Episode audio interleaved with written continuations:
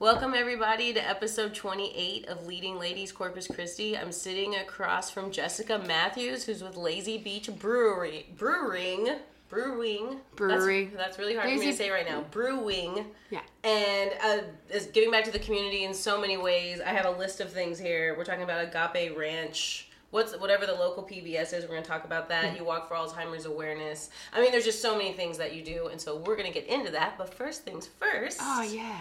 Cheers. Cheers, to you. to you. Yes. Thank you, beautiful. Mm-hmm. Thank you so much for being here. Oh my goodness. Okay. Oh, that's good. Yes. So, interestingly, most of you will know Jessica through her work at Lazy Beach. She co-owns it with her husband. They brew all sorts of amazing beer. They pretty much spearheaded the local brewery scene here in Corpus. Um, kind of paved the way, which I think is really, really awesome. But I knew Jessica prior to all this as an actress, and so you do all sorts of stuff here locally. And, and so what you were doing was working on a horror movie for a contest Yes. with Chris Ambrose. You still do that. Yes. Okay, tell me about it because you have a premiere coming up this weekend. Yes, we've got a big premiere coming up in Austin. So I met, um, I guess just to start it off, I'm, I met Chris Ambrose. Uh, oh my gosh, back in 2005, I think, is when I auditioned. yeah, 2005 was when I um, had originally auditioned for um, One Dark Night. And And that was a um, movie of his. yeah, that was Okay. one of his movies. It was one of his first um, semi full length, not full length movies. It Okay. was just we were just he was just trying to go past the the short film right. aspect, try to get to about thirty minutes, Mm-hmm. and that was the one I got to do with him. The person who was the lead had to back out for some sort of reason, so I jumped in and took over as Tessa, and um, yeah, rest has been history. I've done, I think, a grand total of eight films, eight Wow. eight films with Chris, a couple competition pieces. We've done 24 hour, or no, 48 hour, 72 hour film festivals. We don't touch that seven day film festival. I don't know why. That's interesting. I know. But yeah, he's never been involved with it. No, no need. Uh, I think he was in the past, Mm-hmm. a long, long, long, long, long time ago, many moons ago. He did something, but otherwise, um, no, it hasn't done anything since. But I did this movie with him recently, The Muerte Tales of Horror, Mm-hmm. and I was part of the segment The Date. Uh, no spoilers. I kill everyone. No, I'm just kidding. Yes. Uh, know, Girl woman, power. total girl power. Yeah, no, I'm like a 700 plus year old vampire who gets to have a lot of fun. I've and- seen the, the makeup because he because uh, I follow him on Instagram and he'll do like still shots and you look yes. so freaking cool. I don't even look like me. It's But so awesome. If you weren't tagged in it, I wouldn't have known. Exactly. Yeah, That's it's- what's so crazy about it. You know, I chopped off all my hair, we dyed it blonde, and then I uh, I got to play this this badass vampire and kill people and blood and guns and kicking butt and all sorts of fun stuff. I don't know. It was, it was a lot of fun, and now it's um, we're on our third premiere uh, and our final premiere for this movie. for this movie, yes. Um, it's the first one was here in Corpus Christi. We did a little, um, well, after the original screening for the um, Del Mar.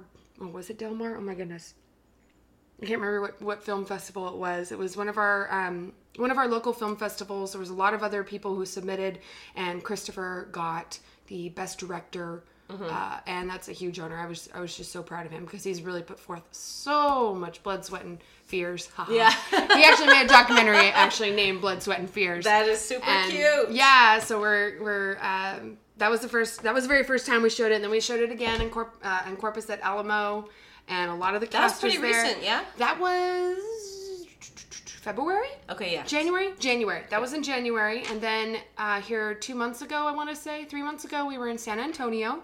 We did a premiere there, and now we're going to Austin to the Galaxy 10 Theater, I believe is what it's called, and it's going to be uh, the final big theater premiere.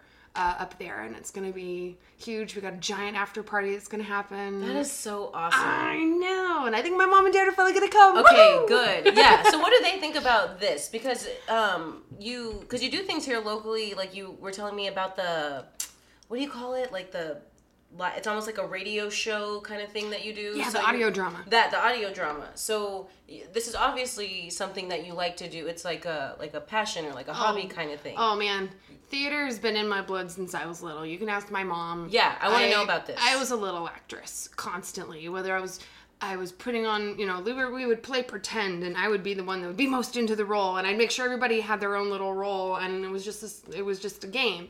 As I grew up, I um, middle school was when I really got bit by the acting bug, Mm-hmm. Miss Winters. Um, And you went to school, you not here in Texas, right? Oh yes, in Texas. Okay. I, I originally I was born in Montana and then moved to Seattle, and spent the good a good portion of the '90s up in Seattle, uh, '80s and eh, late '80s and '90s. I moved in '94, uh, the month that Kurt Cobain killed himself. Oh my God. Sadly, yeah. Yes, that is sad. and um, made it down to Houston, Texas, where my dad started working for the International Space Station. Wow. Yeah, he's That's pretty freaking He's cool. a rocket scientist. It's kind of it's intense talking to my dad sometimes. I'm sure. Like I love him to death and there's times when I really try so hard to understand what he says and I'm and I know he sees these looks and then he explains it in a way that I can actually understand it too, which is just that says a lot about him. exactly and I just I wish he'd become a professor because he does have just so much so much information, so much knowledge and he's just so amazing and and uh, yeah, I love my dad. Love you, daddy. Dr. Johnny Elgold. Oh, that's But, so awesome. um, but yeah, because of his job, I got to Houston, and from there, that was uh, where I finished out schooling, uh, graduated from high school, and then came to Texas A&M Corpus Christi on a theater uh, scholarship. Actually, wow. yeah. Okay, that's pretty major. like I said, got bit. Back Yes. In, and back in middle school, I played some horrid part in this. Uh, what was it called? I can't. Oh my gosh! I played this. uh, I was- like a sergeant, sergeant or something. It was just like odd squad or something like that. It was- Nice. It was, a horrid, horrid little one act play, and it was hilarious, and I loved it, and and it was just too much fun. Because then the next year I did more shows, and then high school came, and I did more shows, and my favorite line and part ever uh, was when I got to be in Wild Oats. And I got to kiss Blake Cabina after saying "hurry" or "no, quick" before my father finds us.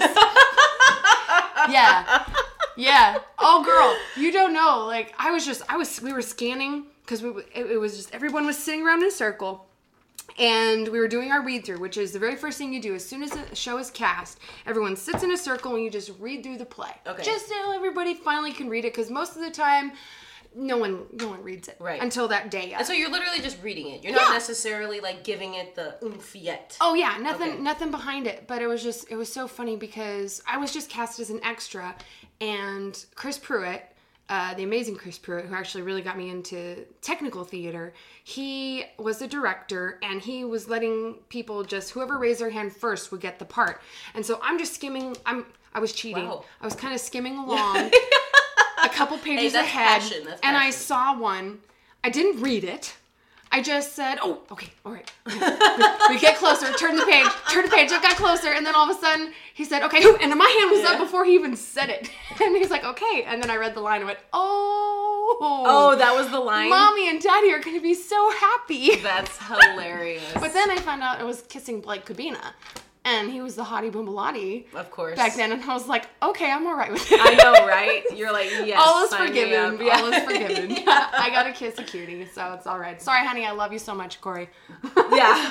This That- is in the past. This is way. past. This is way before. That was you. in the past. Okay, so, okay. So then your family must have known that this was a Oh. route you were going to take. I mean, if you got a scholarship, yeah. I mean, don't get me wrong. There's plenty of talented people who do whatever who don't necessarily get that kind of push. But like, you got a straight up scholarship. Yeah, I did, and I mean, it wasn't like a full ride or anything, but and mean, Corpus, still. and yeah, exactly, you know. But it was still, um, there was always that nagging thing behind me, uh, behind my head, because I actually went into college as a double major.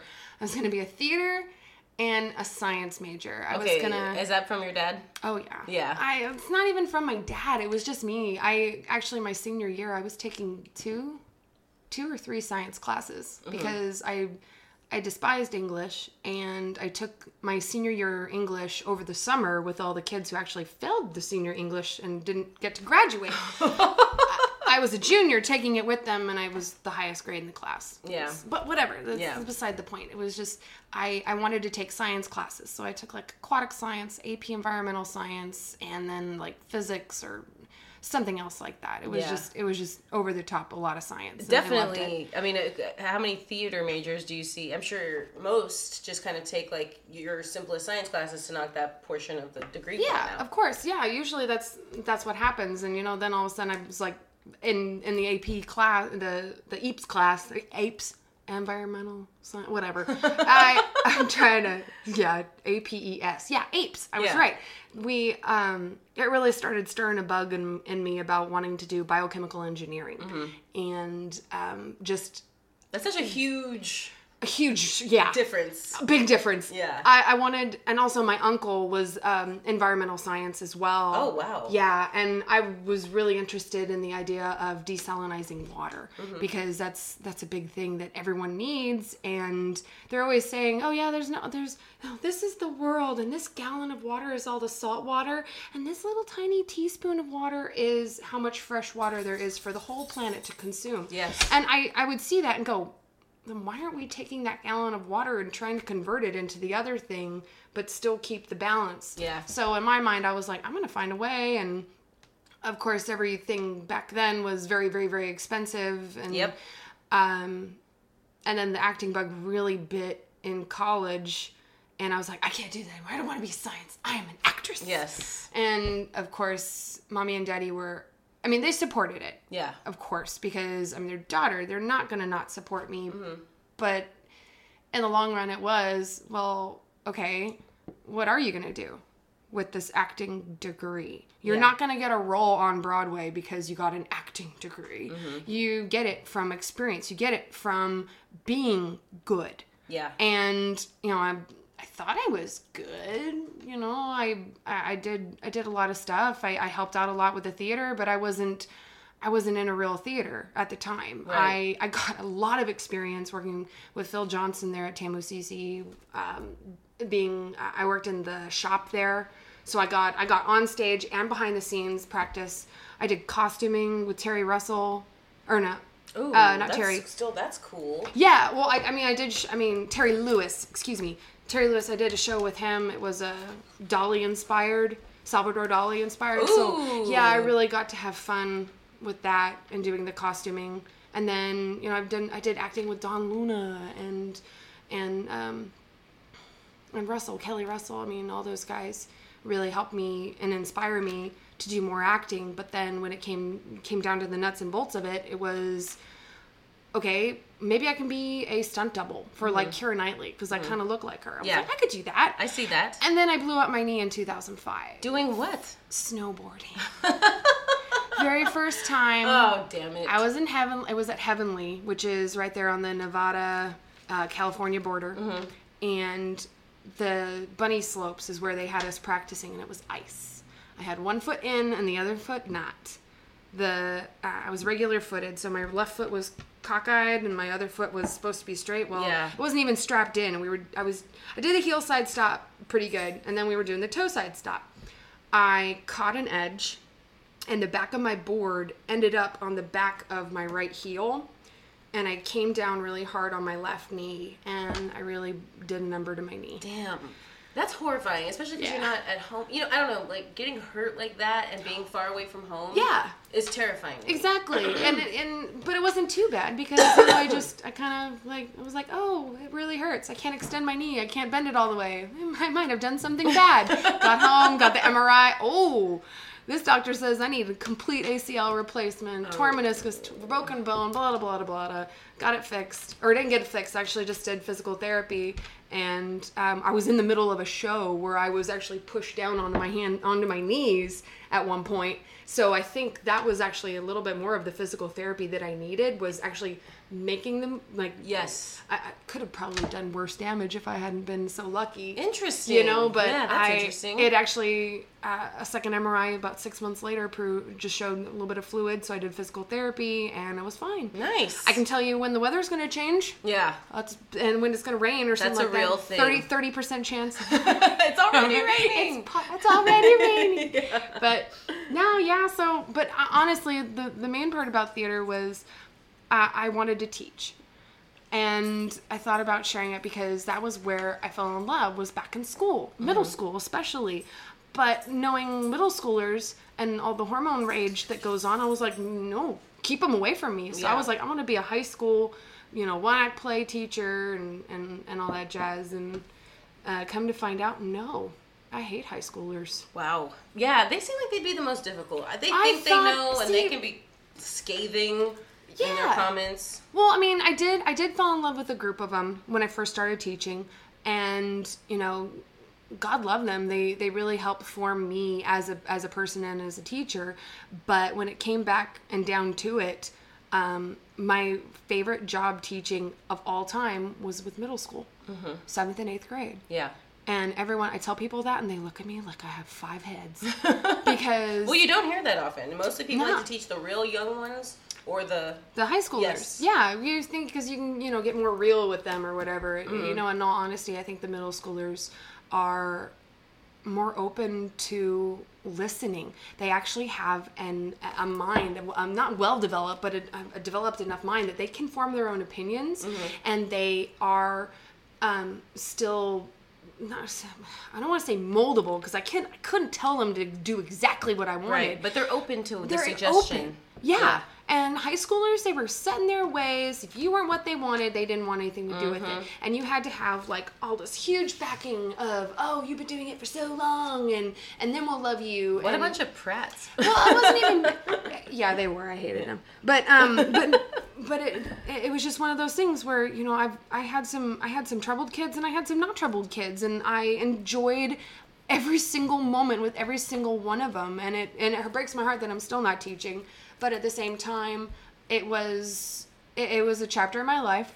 It's now sadly over, so I just find other ways to continue and do the theater stuff with Chris or Yes. at Harbor Playhouse. I think that's amazing. Yeah, so what are you doing at Harbor Playhouse? Um, currently, not much. Mm-hmm. Um, I did do a couple shows in the past. Back in 2013, I auditioned for uh, Les Mis Mm-hmm. as a whim. I was like, I love, I love, love, love the show. I, I had worked on it many times when I was up in Austin for a little bit, and I, you know, I had always heard of heard the show. I mean, Jean Valjean. How can you not know Jean Valjean? Yeah. And um, yeah, I just was like, well, let me audition. Let's see what happens. And I went in and I sang, and um, they, you know, wait, what, what's your name again? I want to make, you know, like double making sure they knew me. And I was like, oh my gosh, they actually, they actually Yeah. kind of liked me, you know. Yeah. And then I got the call back, and I thought, oh my gosh, That, uh, yeah, that's that, to me that's huge. I mean, That's just the biggest part. Period. And, oh, it's nerve wracking. Yes. It doesn't matter how many times you've done it. Every single time you are told, okay, your turn, you your gut sinks, butterflies ensue, and you then have to state your name and start singing or recite monologues or do whatever and it doesn't matter it's always nerve-wracking that first time Yeah. and i just i did it and and it was so much fun and i i loved i loved doing that show it was so much so much fun i still talk with members of that cast like i've done i've done other shows where we've you know kind of like oh yeah later friend but this one like I, we could we I could probably get on Facebook and be like, "Hey guys, we need a Les Mis reunion. Let's go do some karaoke." And most of them would show up. I love that. yes. because it's hard to make those kinds of connections. I mean, especially like with with a cast, with a, a group that you're working with regularly. Like, Mm-hmm. Yeah. that's that's that's amazing. Exactly. I, I love yeah. that. Yeah. Well, and that's what's funny is I um the the Agape Ranch they um they contacted me because Sarah Contreras was she was in Les Mis with me. That was where I originally met her. Wow. And then I was a stage manager for her later on. So that's that's how tightly knit we are. Yeah. I mean, when when it came time when we did that um, the masquerade performance for that, it was um, how many people from that original cast? It was me, hers, five five of us? Four of us five of us. Larry kevin myself sarah and um, lisa. So yeah there was five of us from les mis that have i mean they might have already known each other before but i can't speak i can't speak Right. to that. But i mean there was five of us from les mis. In this what 11 person cast almost half of us were from les mis. Yeah, but it's it's it's like you establish something then and there that will never be forgotten, kind of thing. Like Mm-hmm. Oh. it'll always be like if if one of y'all's involved in some, you know, Yeah. they bring up something, it's kind of like, oh hey, well have you heard of so and so, so and so, so and so. It's just like this cool little network It that you develop because y'all put your heart and soul to it into it by the sound of it. Oh, that I, I wish you could have seen that show. It was it was spectacular. I mean, just even being on stage, we would sit in the wings and watch people perform because you'd get so lost in the moments because it was it's That already just that good of a show, but then the cast, we had a spectacular cast. I love that. The years down the road, because you've done some really, really cool stuff, and you'll you'll treasure everything. But Mm-hmm. it's cool when there's like those really, really defining, special Moments, yeah. Moments. Like I love that, and everybody's experienced something like that. You Yeah. know, and and so it's cool to hear you reminisce about it. Like I Yeah. love hearing that about you. and so, how did you go from teaching into what you're currently doing, which is running Oh, a very successful brewery in Corpus? Oh, okay. The, way way back in the day, I totally introduced Corey to good beer. okay. He thought the only beers out there were you know Bud Light, Miller Lite, Mm-hmm. stuff like that. Most people down here did. and that's that's and true. the Mexican beers. Yeah, Mr. Bezos, you Yeah. know, you know, your Dos Equis, Yeah. and Corona, Corona Yeah. Light, whatever. And, and yeah, it's, No, I mean that's just fact. Like. I'm born and raised in number Corpus. one. That's it. Number one beer in Corpus Christi, Bud Light, Yeah, even now, right? in a bottle. Specifically. Oh yeah, Huh. probably. Yeah. Um, I mean, that's my assumption. Even Yeah. then, it, you you that's that's the number one beer here. Yeah. It's no, I mean, hit that. up any corner store. There's going to be a whole door or whatever you call it, Yeah. space Yep. dedicated to that. Yes, just and that everything else style. will just be like a shelf. Yeah. You might have a little. Oh, here's your local section, three Yeah. beers. Yeah, exactly. but that's it's okay. You Yeah. know, I, it's it's the flavor of the area. But yeah, I introduced him. I think it was a Sierra Nevada. Mm-hmm. Either the pale ale or the torpedo, one of those two. But it was like, wow, this is I could I could drink this. I actually this is different. Yeah. And then from there is history. He, um, we started buying every single beer under the sun and drinking them and finding different styles, as many different styles. We'd go to Houston, we go to San Antonio, we go to Austin, we'd So go did this just out of become like, town. like a a thing y'all did together? Like we're bonding over beers kind of thing? Like pseudo that... pseudo bonding over beers, but it was more of just a, a, a fondness Mm. of beer. You know, we just it, I mean vacations. We would go uh, maybe skiing in Colorado, and I mean Colorado. Okay, steamboat. Oh, did you know that there's a local brewery there? Oh, Yeah. did you know there's five local breweries there? Well, let's go check out one. Yeah. You know, it would just became a, a, a mini pastime, and then all of a sudden it got really expensive, and we thought, oh boy and especially Corey, you know, I, I love him to death. He's he's a very uh, well-minded individual, and he's um, very money-wise too. And it was all of a sudden, I'm spending way too much money on beer. Mm-hmm. How can I make this cheaper? Can Yeah. I make it? Yeah. And go figure. Started reading, which is his number one thing. He went and started reading. Found out, man, I can make my own beer. And he went off, got a kit, uh, made his first beer. Tasted like shit. Thought, okay, I'm gonna try again. Yeah. Tasted No, like see, shit. He, he wasn't discouraged though. He wasn't by because failure, failure, well, obviously quote, he couldn't be because there is good beer out there. The end product at some point should be good at Yeah. some point. So you you can't really be discouraged with the first batch being bad because Mm-hmm. you know there are good beers out there. So there's got to be some way and you know that's that's the beauty of him. He was a computer science guy, so he knows. Okay, there's an error. Yeah. I'm gonna go back through and process through my coding and find where that error was. So That's a very interesting application. and funny story, many a lot of the time, a lot of the brewers that we've met, they're all like computer science or um, different things along like the sciencey areas. Yeah. and they just went into beer. Right. Well, because I mean, I'm sure they had a just like you said, y'all had a fondness for it. They did too. Yeah. It's kind of like, hey, why don't I see what I can make of this? Kind Exactly, and all of a sudden he finally started getting good, and then it became a ritual of okay, well now what beer can I try? Yeah. and, and we started. Um, we moved into our house in 2011, and it was just it became this even bigger ritual of.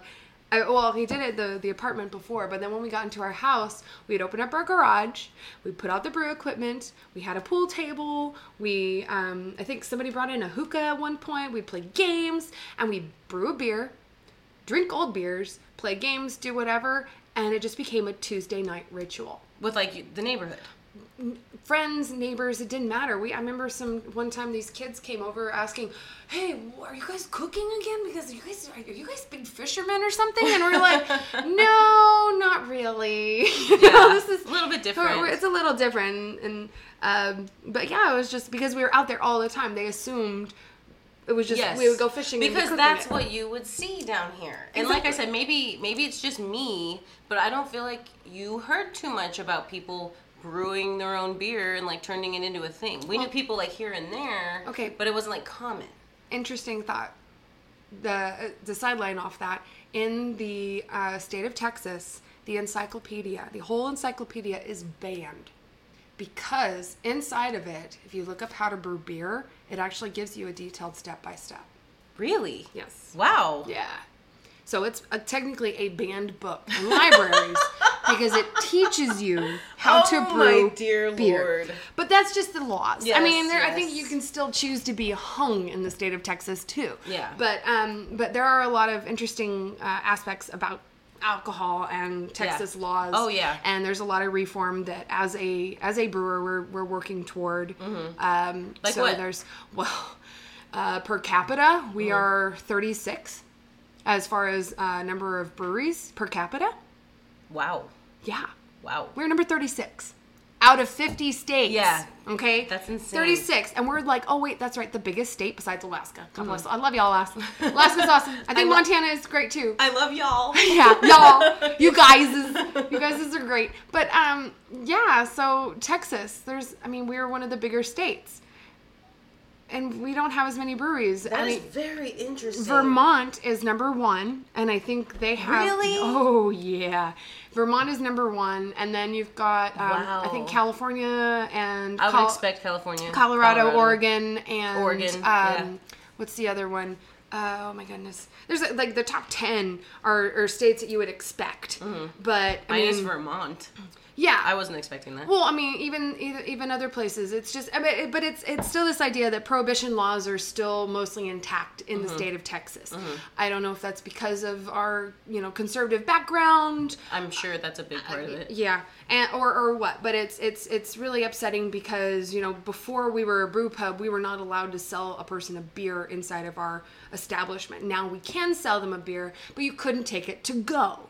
So, um, we became a brew pub, so we could then sell growlers to go, and Mm-hmm. you could still enjoy a beer. But anybody who's still a brewery, they they can sell you a beer, so you can come in and taste that beer. Oh wow, that's really good. Can I buy a case of that? No, you have to go to that grocery store across the street to buy a case of it. Yeah, yeah, yeah, yeah. Even though it's made right here. Yeah. And you, we should be able to sell it to you. Most any other states can do that. Yeah. Texas can't. Okay, because you have to be called a brew pub. A brew pub, yes, and you Okay. but and as a brew pub, you can only sell and serve uh, so much a year.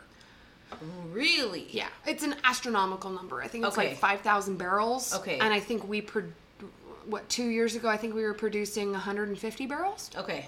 Okay. and I think now I think we're about up to 250. okay, cool. Right now. So so you got a little ways to go. Oh yeah, we got wiggle room. Okay, good. Yeah. No, because I'm like, oh my god, what do you do when you've like hit your quota or whatever, and it's like August? Like You what just start do? drinking. just start giving it out for free. No, can't Yeah, do that. yeah. Oh, good, good. See, I because there's the laws against that too. yeah. Oh man, there is no girl. We can.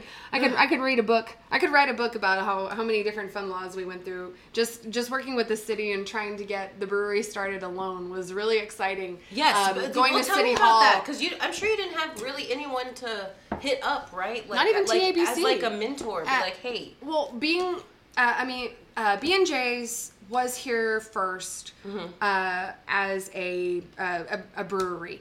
Uh, they were very very small. They still are pretty small. Pizza. But yeah, Brew and Okay. J's, uh, B and J's, Yes. B ampersand J's. Yes. Uh, they do pizza, and they now have a brew house out on the south side. Mm-hmm. They um, they were technically the first, followed by Railroad, who yes. did See, I was I was Yes. familiar with Railroad. yeah, Alex um, uh, Hinojosa, I want to say. Uh, he started off over there with the five barrel system, which is the biggest system in Corpus, uh, at, up until um, uh, another another point. There actually was a brewery a long, long, long, long time ago downtown, actually where the Cosmopolitan is now. That new um, Hotel, condominium Condos. apartments. Yeah, I think they're whatever they are. yeah. They they tore down that whole block, and there was the very first brew pub there, Mm-hmm. and um, or brewery. I don't I can't I don't even know. I wasn't open when I when I moved here. Yeah. I remember walking by it downtown one day when uh, me and Corey were feeling gutsy and walking downtown. Yeah. We uh we walked across it and I thought. wait a second, that says that says brew pub. And we look, you know, looking through the windows, like, is the equipment still in there? Can we buy it? Yeah. Oh, because it was already closed. It was. It had been closed. It was. I mean, Oh. the building was falling apart Yeah. because everything had been closed for so long. So we were just wondering. I mean, if it was possible. Found out. Oh no, that that equipment's been gone since the '90s or probably 2000s, something like that. And um, so, oh dang, missed out on some shinies. Yeah. I swear, I have more shinies than than anything anymore now. But it's it's all good. It makes beer. Yeah. So we um we opened. Uh, well, we we tried to start opening in 2013.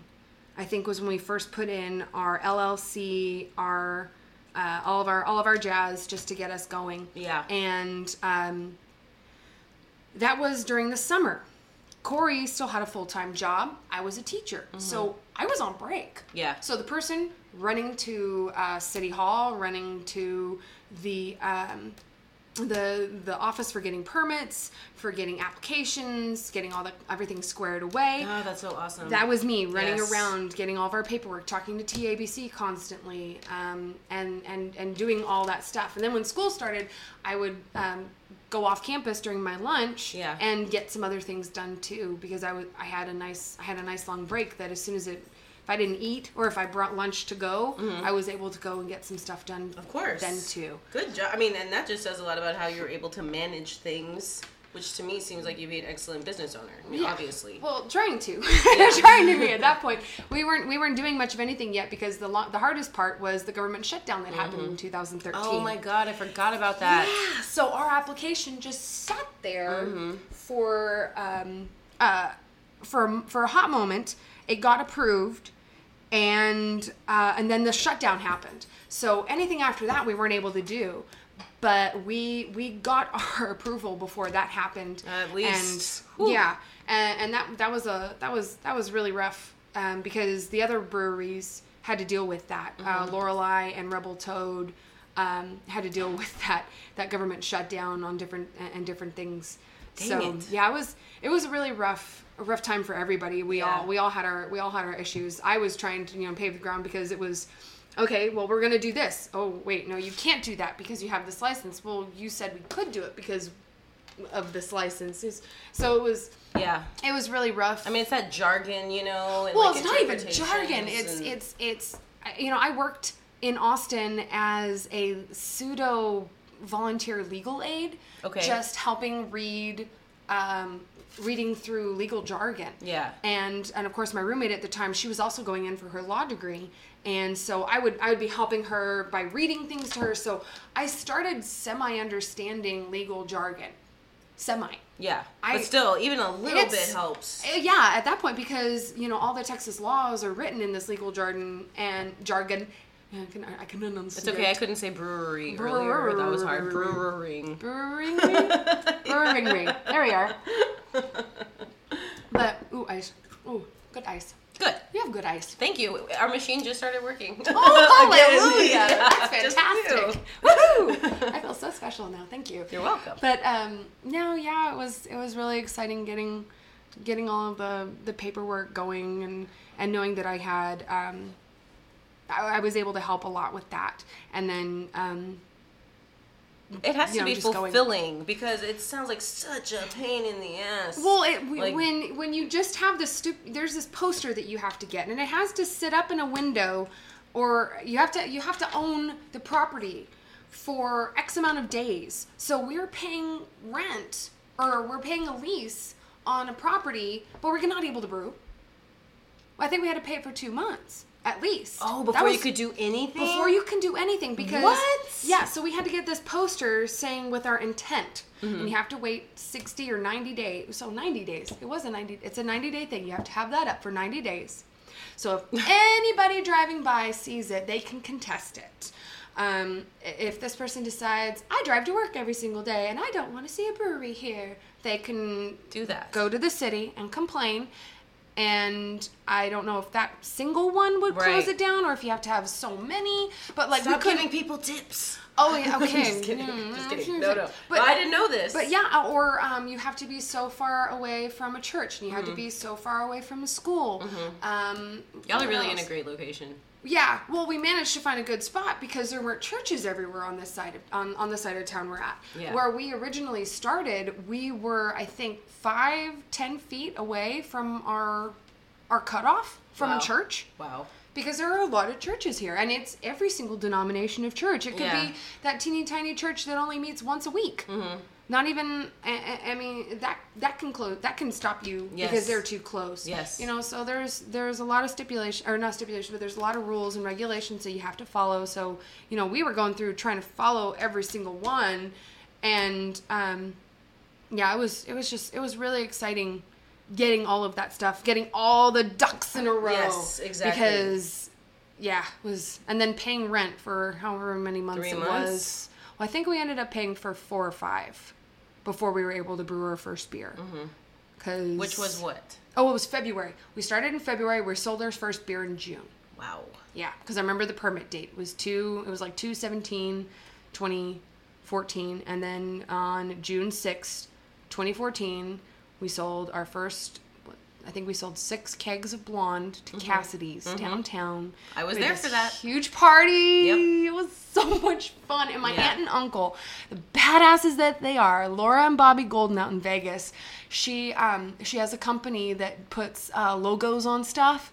She made us these awesome little bottle cap openers, keychain things. I remember. Yes. yeah. I don't know where we still have one. I think somewhere around here. Yeah, so you take it off, and my uncle, my uncle, I love Bob. Oh my gosh! So Bob said, so you can drink, so you can open your beer in the dark. Yeah, it has a light, right, so you can, light so you can light it up Yes. and pop open your beer. Sadly, we don't put our beer in glass, Oh, but you know what? Who cares?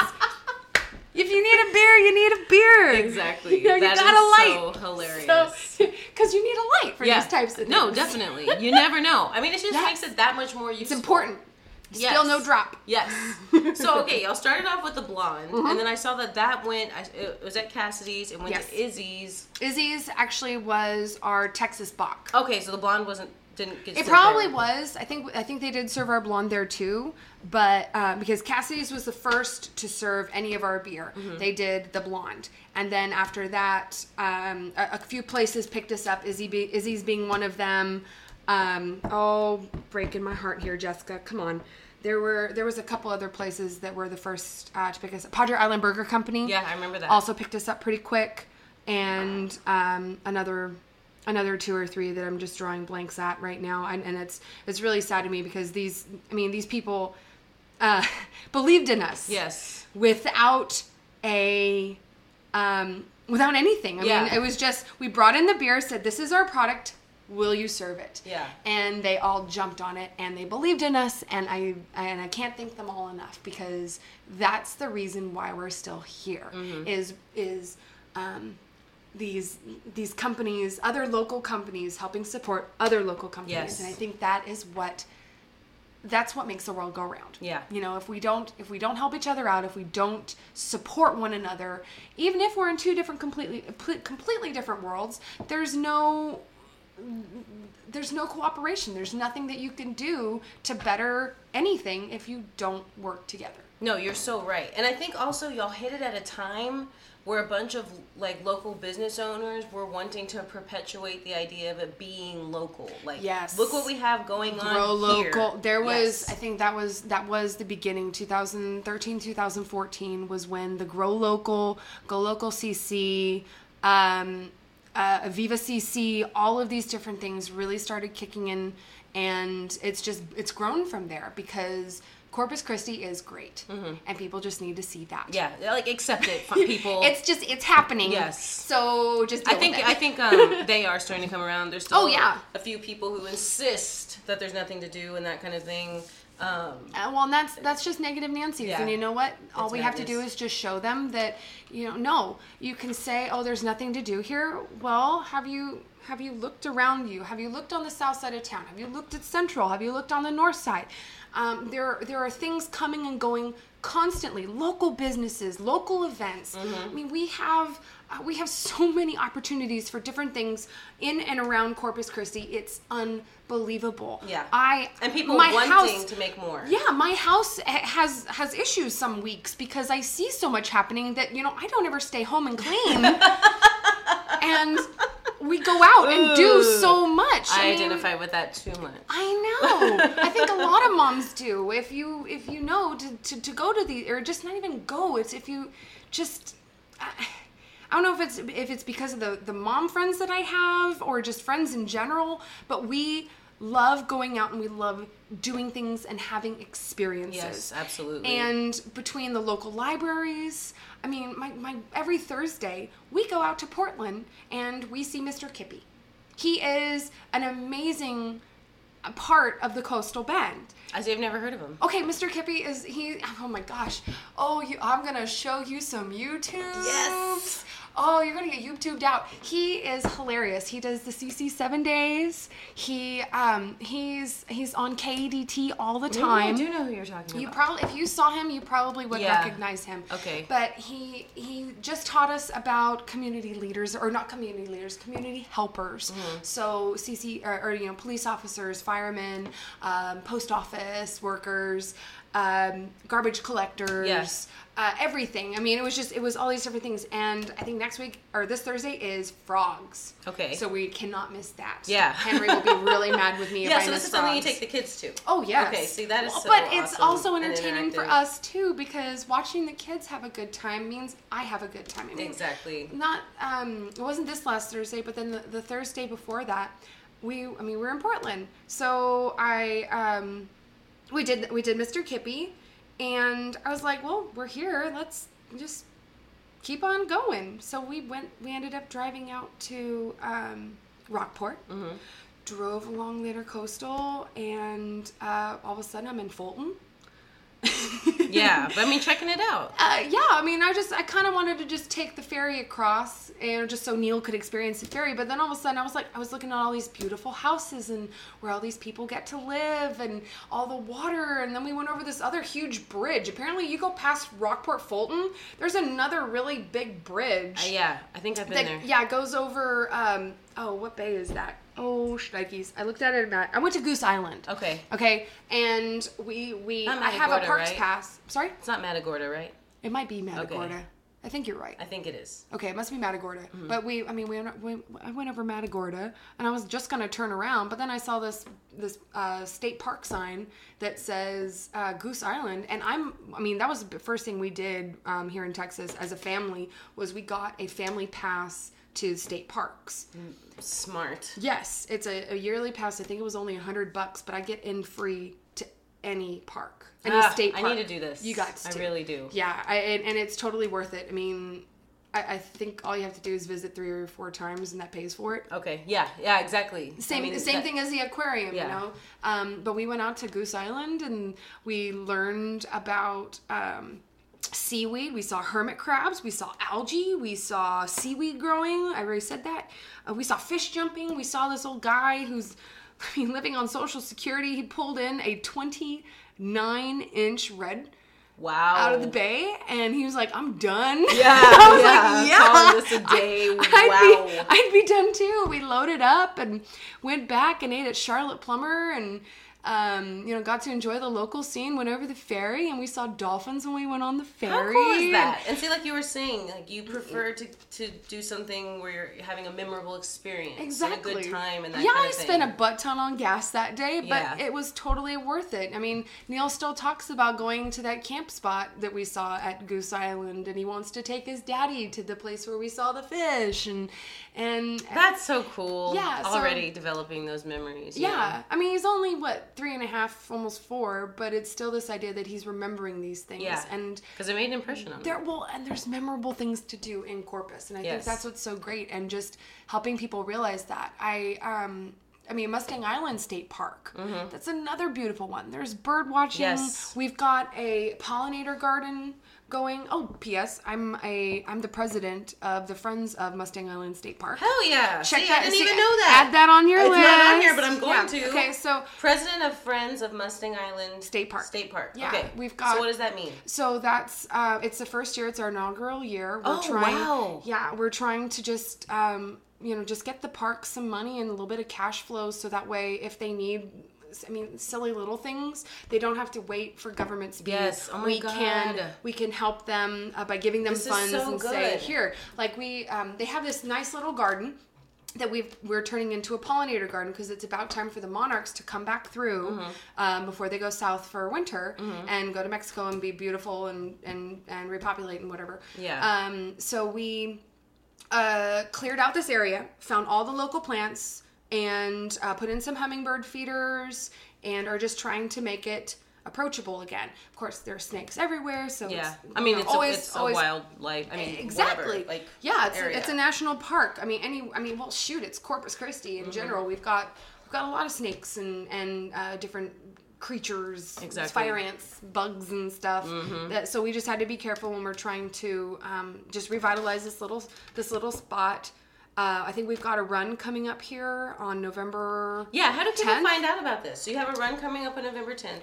Yes, So I'm, I hope that y'all are going to put it out there because I've never Yes. heard of this, and like you said, it's I the think first we are. We're in the process of getting our Facebook page up and running. Okay. um, we're making sure we're uh, uh, following all the rules for that. We're also waiting on our 501c3 Mm-hmm. to finally go through, so that way we can. Um, Are you a nonprofit? Yes. Okay. Yeah. And I heard that in itself is work. Yeah. Becoming a nonprofit. Well, any um, any friends of there are they are nonprofits. So Mm-hmm. like Friends of Padre uh, Island, those guys they're a nonprofit. And most most all parks have a friends group. And so, s- strangely, Mustang Island has never had a friends group. So we we're doing that. We actually um, our first big thing that we're gonna do is a vending machine, and not just any vending machine. This is a wood vending machine. So you want to have a little bonfire? Go to the vending machine. Whoa! Yeah, How what's up, Corpus cool is Christi? that? So you can get your you get your wood and you can go have your bonfire. And guess what? This wood is prepackaged and already wrapped for you, and it ha- it will um, follow all codes because you are not allowed to burn pallets on right, the because beach. of the nails and all that. right? Exactly. We just had a big beach clean, and that's another thing. No, that that's what I, that's what I knew Yeah. about that, so I wanted to bring that up So because this is well- in association with your brewery too. No, this is no, this is completely separate from the brewery. no, This not just friends me. of. Oh, but yeah. the, but the beach cleanup thing. Oh yeah, so that was yeah. We we've also done be- well. We had one with the friends group Mm-hmm. um last weekend on the sixth. The friends group hosted one, and of course Lazy Beach hosted one too. Mm-hmm. It was part of the Adopt a Beach uh, beach cleanup. Yes. We had mile. We started at mile marker 200 and went down to uh, 199.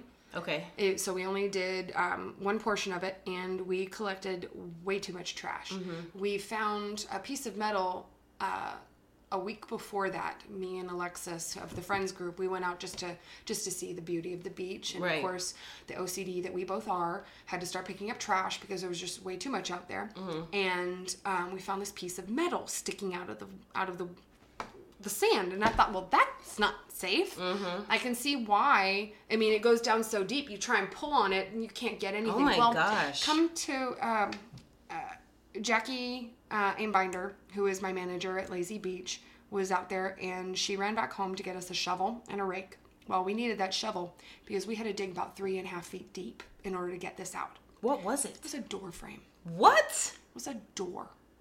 Once we got out the door frame, we then started finding all of the legs to, I guess, um, those chairs. You know, the, the beach chairs and stuff. Uh, I think we pulled out three or four sets of beach chair legs, um, and not not including all the nails.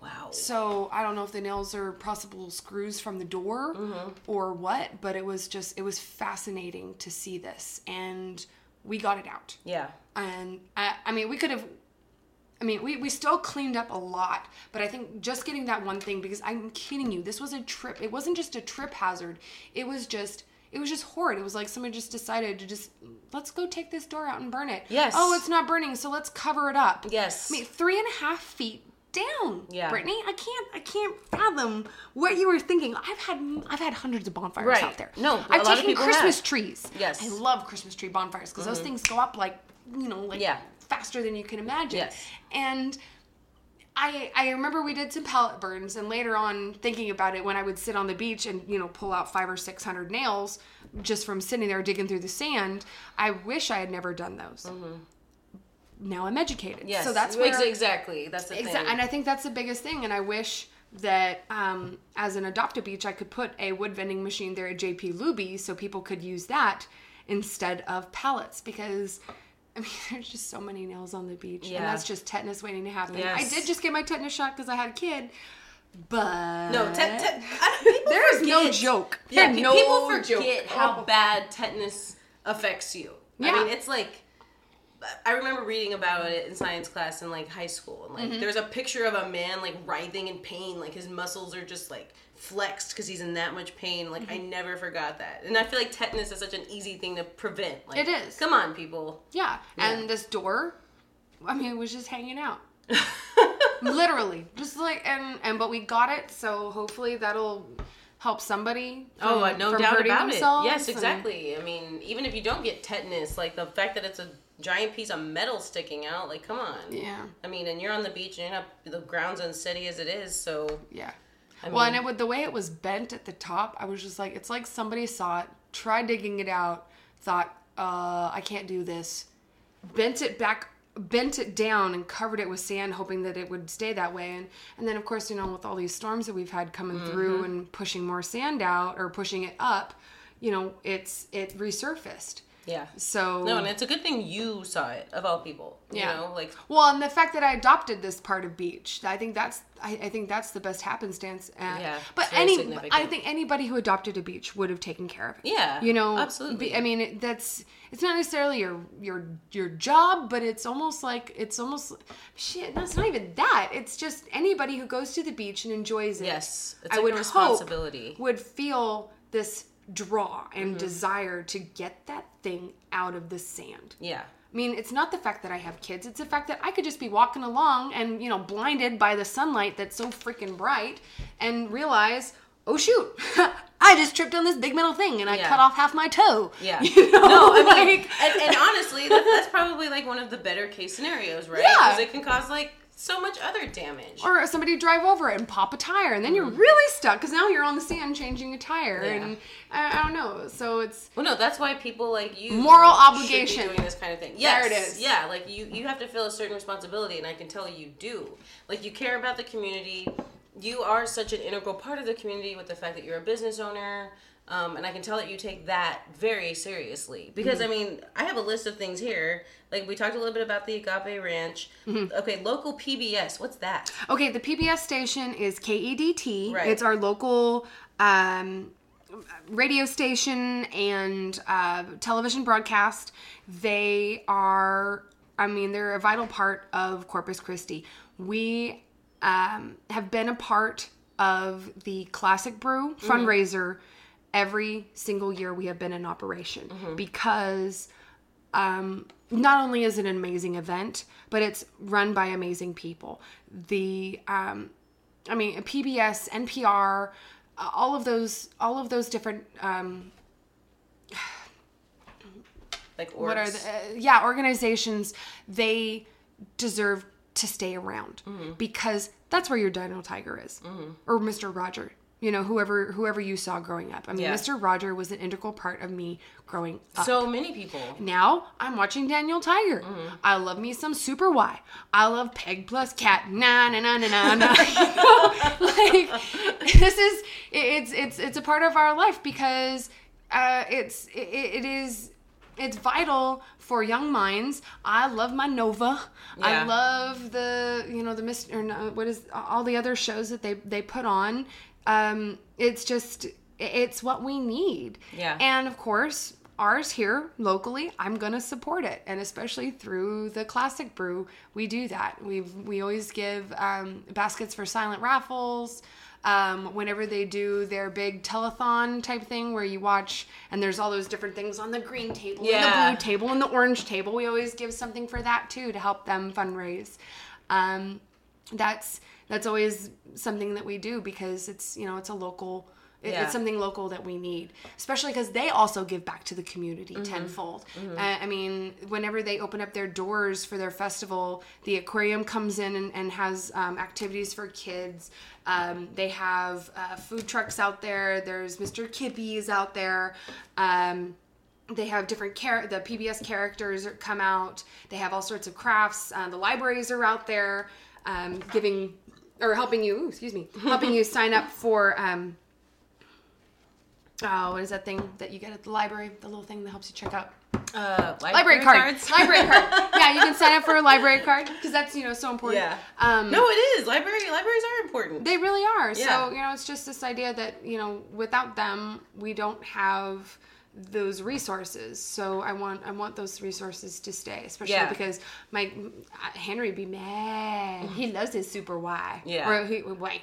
His Uh, no, but I like that you're thinking in terms of your kids and like future kids and like that kind of thing. Um, Mm-hmm. Yeah. And especially just how beneficial it is to the community because you're seeing how much benefit your family's getting from it. Yeah. So you want to like share it. Well, yeah, I mean that's that's only what we see from it. I mean, they still do things that I don't even benefit from Right. as far as, you know, local organizations and stuff like that. Like Agape Ranch. I don't see any benefit from from benefiting them. Mm-hmm. Because I'm not a foster family. I'm not. Uh, Yeah, I'm not looking to adopt. is. So Agape Ranch, they are um, trying to fundraise in order to build their actual ranch, which is going to be for um, adoption and uh, for fostered children and stuff like that. Their main purpose is to keep those kids together. Like siblings. Yes, Yeah. Oh, I love that because that always broke my heart. oh man, and Just hearing about it. oh, always. I mean, my uncle in New Mexico, he has a family of five, they're all siblings. I mean, I'm, I'm the youngest is. Oh my gosh, he's gonna kill me when I call him way too young. Probably, I think he's 8 He's probably older than that. I'm sorry. And then um, the oldest, I believe, is a sophomore, junior in high school. So they and they're they're all siblings, and keeping them all together It's is so extremely difficult in the system. and so difficult. Agape Ranch helps provide care for families and uh, take care of you know take care of taking care of those needs to keep these kids together because being able to adopt is such a blessing Yeah. um you know opening your opening your home and your and giving your love to somebody is you know it's it's really rough because at any moment that kid can be taken from you by the original parent they can say okay i'm ready to be a parent again Really? Oh, yeah. What? It's it's your right you are the parent Oh, that makes sense. uh, unless you have legally adopted that child ah, you they can right. still We're come back fostering, not yes, adopting. fostering. Yes, Got through, it. Through fostering, they Yeah. can they can still be taken back to their original home. So um, Interesting. it's really rough on those on those people, and of course they still need resources to be able to foster. You know, all of a sudden, oh, by the way, um, there's a baby that's gonna you're gonna be adopting, or you're not adopting, that you're gonna be foster caring here at two o'clock today. And then all of a sudden you're scrambling, you've got to get a bed, you've got to get clothes, you've got to get all the food and things that you need. How old is the baby? Do you know? Do you get to know? Is it a newborn? Is it two? Is it five? You know, is it 12? Yeah. And, and, and you know, it's, it's a huge, I mean, it's, it's a huge responsibility. And these, I, I really appreciate these people. My cousin, uh, Jason is actually um, a part of it and he's fostered some kids. And Wow. I just, I, I'm in a complete adoration of these people because they, they deserve the help. Yeah. They are doing something that certain people would not do for these kids. Yes. So somebody needs to stand up and be the advocate for these children and Agape Ranch is helping support these people by letting by helping them do that. Right. And the thing So- is, I had never even heard of this organization until I started looking into what you were supporting. It's one of many. that kind of thing. Yeah, it's one of many in Corpus. Mm-hmm. We've got, I think we've got three or four different agencies here in Corpus Christi that help with adoption, foster agent, a- as a foster agency and stuff like that. Okay. So Agape Ranch is only one. Um, uh, I'm drawing blanks at all the others. I should have Googled and, and, and given all of them Girl, their own no, shout because out. but- whoever's listening to this and is interested can just look it up, and then I'm yeah, sure it'll come it's up. the beauty of Google. Yes, but that's what I'm, that's what I'm saying is that if I hadn't have looked into you and seen everything that you do, I would never have known that this was a thing. And I Mm-hmm. would still keep thinking like, why isn't there something in place to like attempt to keep these siblings together during situations like this? And it turns out there is, Yeah. and people like you know about it, and people like you support it. yeah, we raised thir- ninety-three thousand dollars that night. What? Yeah. Wow. Oh my Bam. gosh, that's When, incredible. we, when I finally heard that number, I was floored. yeah. I mean, I knew, I knew we, I, knew we did something, but I didn't realize how much we did. Like Yeah. that was that just made my heart soar. Yeah, I mean, because y'all did your job. Like Yeah. y'all did, y'all set out Not to gonna lie, something. we had too much fun. Yeah. and Hey. that's I think that's the best part. Is That's a win, then. Is it's it's more than a win. It's it's this idea that we're helping something, we're having fun while doing it because that's what it's all about. And not only us having fun, but everyone gets to have fun now because everyone's yeah, because you know, like, hey, we have this funding now. Like, let's breathe it a little bit easier. Exactly. And I mean, and there's con- continually people like you are going to assist in any way you can. Oh, so I mean, you know, it's good to know like they you that you have support, meaning them. Mm-hmm. Yes. And so that's uh really freaking cool. And 93 G's is like. Yeah. I can't even fathom that, especially in a fundraiser. Like you rarely like hear that's about my that. house. Yeah, pretty much. Like, pretty here, much here, just take my house, guys. after the down payment. But so you Oh. also do okay, MOPS, Mm-hmm. FBOCC, and I know you want to talk a little bit about that. Just a little bit. Uh, it's the Mothers of Preschoolers. Uh, this is a um, a very not, not 100% religious driven, but it is. It's this idea that we want to bring moms together and let them know that they are loved, and the number one person that loves them is Jesus Christ. So um, that's not necessarily the number one mission. The number one mission is just to get moms. Um, just to get moms together and be moms. You know, if if they do end up finding Christ through this amazing fellowship, that's fantastic. Otherwise, it's um it's still an outlet for us. We get to drop off our kids to daycare to their to their little room. They have fun, they make little crafts and they get to enjoy their little buddies. And then we get to go to a separate building. We get to sit down, drink our hot coffee, eat a hot meal without little hands and fingers prodding the food pulling on us constantly screaming not not having to worry i mean it's not it's not necessarily something that i mean i could live without moms. But now that i know it's there i can't. I can't live without these women. They they fill you they fill your cup because that's i mean as a mom that's already something that we we naturally um, we naturally do. We we fill others cups. And sometimes we forget to fill our own. Yes. some of us have it down and can do both at the same time where others need a little extra help Of course. mops is that yeah. for me especially No, I, that is wonderful to hear because it's so true, and I feel like it's not talked about too too much with Mm-hmm. the fact that sometimes moms just need to be around other moms. Yes. And you know whatever, unwind, and you know that uh, they can relate for the most part, Yeah. and you're you're in good company. You're with peers. well and it's and it's and it's fantastic too because we don't talk i mean we talk about different aspects of our lives. We're all at different stages and yet we've all been in the same stage before. So we can help support one another when we're feeling down. We can help support each other when your toddler has been driving you insane for three days straight because they won't eat this they won't eat that and then they finally calm down because you give them a fruit snack. And you know what? No one's gonna judge you Yeah. because we understand. We've been there as a mom. And i think that's what's so fantastic. And this year's theme is um oh my goodness gracious it's um valerie even she asked me what's the what's the theme just because we just had a we just had a meeting on friday and i was like uh duh it's this find your fire hello I know you would remember. of course I would. Just kind of smack me upside the head too. But it's finding your fire, and for us, I mean, it's it's talking about, you know, what is your fire? Are you kindling it? Are you taking care of it, or are you not? Mm-hmm. And with these, with this, with this group, we are finding that fire, kindling it, getting rid of the parts that diminish that fire. So that way your fire can burn brighter and you feel better and you can be a better mom, you can be a better person, you can be whatever you want to be because your fire is well stoked. Yes, what's so important, and people think Oh. like thinking about yourself in that kind of way is like you're doing a disservice to others, like your family or whatever, and like they couldn't be further from the truth. Exactly. And you can't and, and you can't diminish yourself and think that either because you have to be a bright fire. Uh, I mean, moms are the are the light of the household. We keep everything together.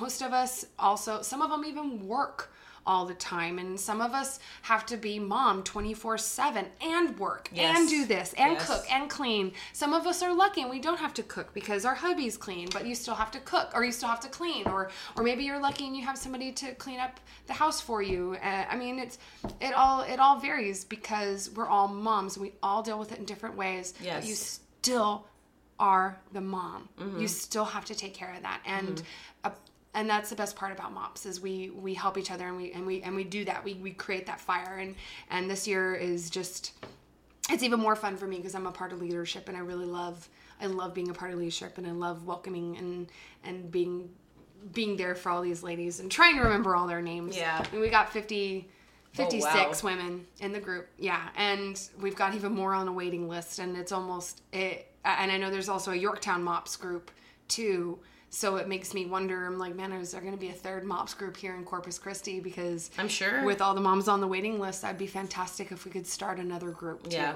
because every mom in my mind if you have a kid like five and under i think you deserve this yeah, you need that support and that uh, someone to tell you like it's okay. We've Yeah. been there. We've experienced it, just like you said. Exactly. And don't expect to be perfect because nobody's perfect. There's only one person who's perfect. Yeah, And- exactly. And they ain't here no more. so you can strive for that, but know that it is not acquirable. And we are here to help you and let you know it's okay. I love that so much, and I'm glad you you talked about that uh, actually in depth because you really helped me understand how important it is. Um, but I mean, I'm you have blown my mind because I'm sure we've just barely touched on everything that it is you do for the community and. Uh, everything you're continuing to do for the community and just growing things. I mean, with your inaugural year for the uh, Friends of Mustang Island, and- Yeah. and uh, I mean what y'all are doing with the brewery and through the brewery giving back to the community and what you're doing as an individual you're just such an inspiration and I just want to thank you so much for being here and doing this with me especially after a super long day Hey, it's all good. yeah so just No, it's it's life. thank you thank you for being here and Of just I can't wait to see what else you do so Oh, we're gonna stop? Really? I want to keep going. yeah. I'm ready. Bring it on. Make it a two part. Make it a two parter. you know I might actually well, why not? yeah